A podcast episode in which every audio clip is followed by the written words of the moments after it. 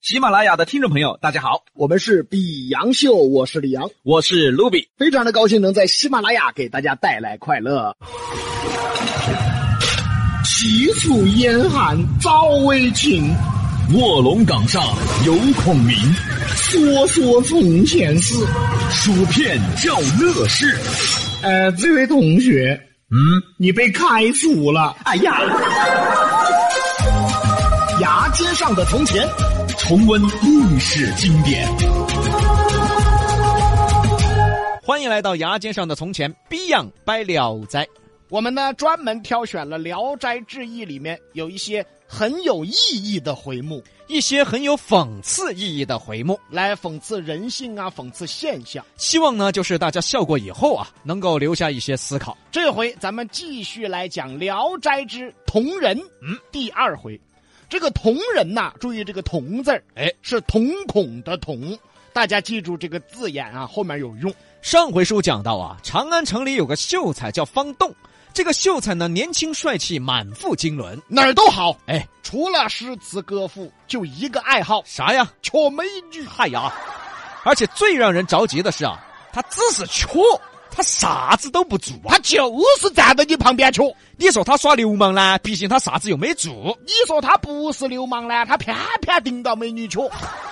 每次上街一看到美女，他就高兴啊，诗兴大发，对酒当歌，人生几何？哎，美女，哎，哎呀，何以解忧，唯有杜康。嘿，小妹儿，这什么诗性啊？这是兽性吧？我看，你要说他耍流氓吧，其实那些姑娘啊也愿意嫁给他，哎，对，因为他是长安城著名的才子，很早就考上秀才了。学问也好，家境也好。可是他呢，哎，偏偏就喜欢瘸，我就是不娶你，我就瘸，啥子都不做就瘸，哎哎，只是瘸，哎，所以这些美女着急啊。哎呀，给这瘸完了，把我娶回去嘛！哎呦哎呦哎呀，那只晓得瘸啥，给这回去慢慢瘸嘛，娶回去瘸嘛。这美女都着急了。所以我们要注意的是，《聊斋志异》里面蒲松龄啊，让很多主人翁都是没有名字的，要么是有姓无名，要么有名无姓。甚至是无名无姓，因为这个蒲松龄认为做过伤天害理的事儿，这种人不配有名字。那么《同人》这部书里面的主人翁叫方栋，嗯，注意啊，他有名也有姓，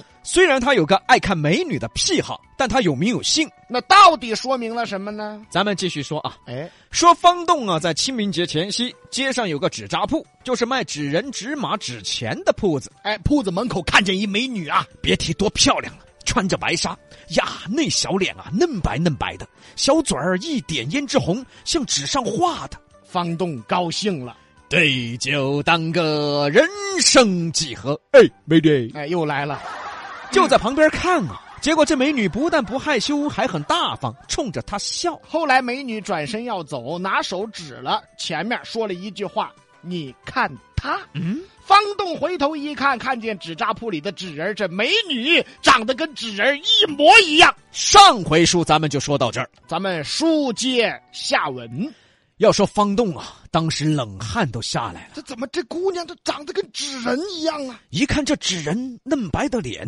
胭脂口红，跟姑娘是一模一样啊这。五官神情一模一样啊！方栋当时就觉得裤裆里有点热。啊，这是尿了！太吓人了，这是人是鬼呀、啊这方栋赶紧跑回家呀，回到家他就生病了，发高烧，三天不退。家里人不知道怎么回事啊。三天以后，高烧退了，方栋好转了，回想起那个纸人儿啊，心里是不寒而栗呀、感觉后怕呀。康复以后，出去散散心吧，一边走一边回想，毛骨悚然呐、他心里害怕呀。看着个美女，怎么还遇着鬼了呢？散散步吧，突然旁边路过一个姑娘，这姑娘长得也好看。方栋当时哎，对酒当歌，人生几何？哎，美女，是干什么遇鬼的事儿忘了是吧你看这记吃不记打呀，根本忘不了啊，该看还是看。这毛病是改不了了。转眼呐，来到了清明节，方栋要去扫墓，买了很多祭品。来到家里、呃、家里的祖坟啊，准备扫墓上坟。这清明节嘛，这天气都不好，阴阴沉沉，清明时节雨纷纷嘛。 哎，路上行人欲断魂。清明节确实是个适合祭祀的日子。大家回忆啊，每年清明是不是都阴雨绵绵的？而且清明啊也是一个节气，在这个节气呢，就是春雨旺盛的阶段。方栋啊，在祖坟上准备上坟，摆好了祭品。刚才说了，方栋是个秀才，家境也不错，祖坟修得漂亮。哎，这个祭祀的用品是买了一大堆啊。一般穷苦人家祭祀呢，没什么祭祀品，最多就是二两刀头肉，都不错了。哎，祭祀完了这刀头肉啊，还舍不得丢，嗯拿回去再回锅，因为这个肉啊半生不熟的，冷了以后再回锅有一股腥味儿。哎 老百姓就拿蒜苗一起回锅去腥味儿，这就是回锅肉的来历。哎呀妈呀，大家看看啊，真是一档文化娱乐节目啊，有民俗文化的底蕴。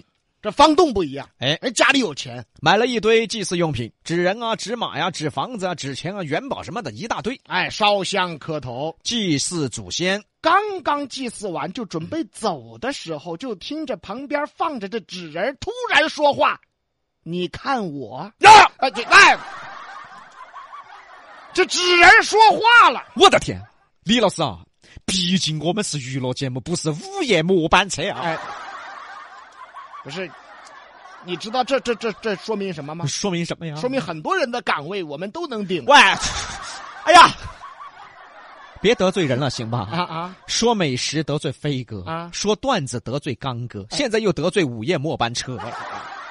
哎呀，方栋当时一听这话，你看我，吓得两腿发软呐、晕倒在地。那废话太吓人了，能不晕倒吗？纸人儿啊啊！一下想起之前在纸扎铺看到那个美女，美女指了那个纸人说：“你看他。现在这个纸人说：“你看我。””当时方栋想起一首诗，诗是这么写的：嗯我左看右看，上看下。你先等会儿，你这什么诗啊？这不歌词儿吗？方栋晕倒在地，隐隐约约听见声音：“你看我，啊，你看我呀哎呀妈呀，太吓人！”了这当时方栋直接昏死过去了。被周围扫墓的人发现，直接帮忙抬回家了。这这一回家，这方栋就没醒过，这是真吓得不轻啊！躺床上直冒冷汗。家里请郎中，把城里最好的郎中都请了，没用啊，一点问题也看不出来呀，和尚老道也来了，哎啊念经啊，都念了好几波了。还是没用啊。这下更严重了，方栋可以睁眼，但是就是没有知觉。这眼睛可以睁可以眨，但是这感觉还是像睡着了一样。家里人一看，没对，你看他眼睛，这眼睛里不知道长了一个什么东西。左眼有一小坨，右眼也有一小坨，郎中一看，白内障什么白内障啊？这啊，好端端的咋就白内障了啊？赶紧开几副药也没用。奇怪呀，这眼睛里长啥了呀？这一天晚上啊，这方栋迷迷糊糊啊，就仿佛听见两个人在说话。这俩人呢，一个感觉在他左边，一个感觉在他右边。左边这个说：“走出去看看。右边那个说：“走出去看看。”左边说：“我想上街看看。”右边说：“我想去花园看看。”哎，哎，上街看，花园看，要不咱山上看看。要不咱去海边看看。哎，哎，我想看书，我想看花。要不咱看看这个，呃，我看看那个。啊，要不我看这个，再再看看那个。这什么呀？哪来的这两个人呢？第二天早上家里来人了，来房间看他。哎，拿眼一瞧，差点没吓死。方栋的左眼和右眼里分别有一个小人儿，哎，这眼睛里有人，俩人还说话呢。我要出去看看，我也要出去看看，我要出去看。我也要出去看，我要看美女，我要去看帅哥，我要去看。我也去看。俩小人一直在眼睛里转，都说要出去看，可是这方栋他就是起不来。就看左边这小人喊啊：“哎，我要出去看啊，出去看啊！”小人往前一跳，就这一跳不要紧啊，方栋的眼珠子掉下来了。我们下回再说。 你爪子你哎 哎哎，这么吓唬人，就别说了吧，行，哎这怎么啦？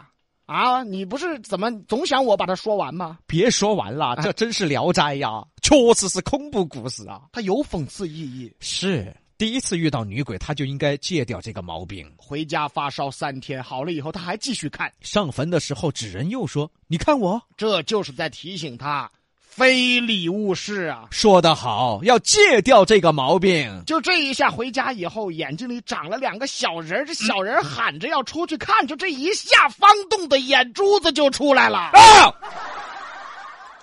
啊！我们下回再说。甭说了，太吓人了。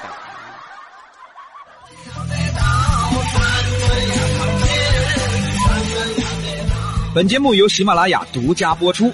欢迎订阅本专辑。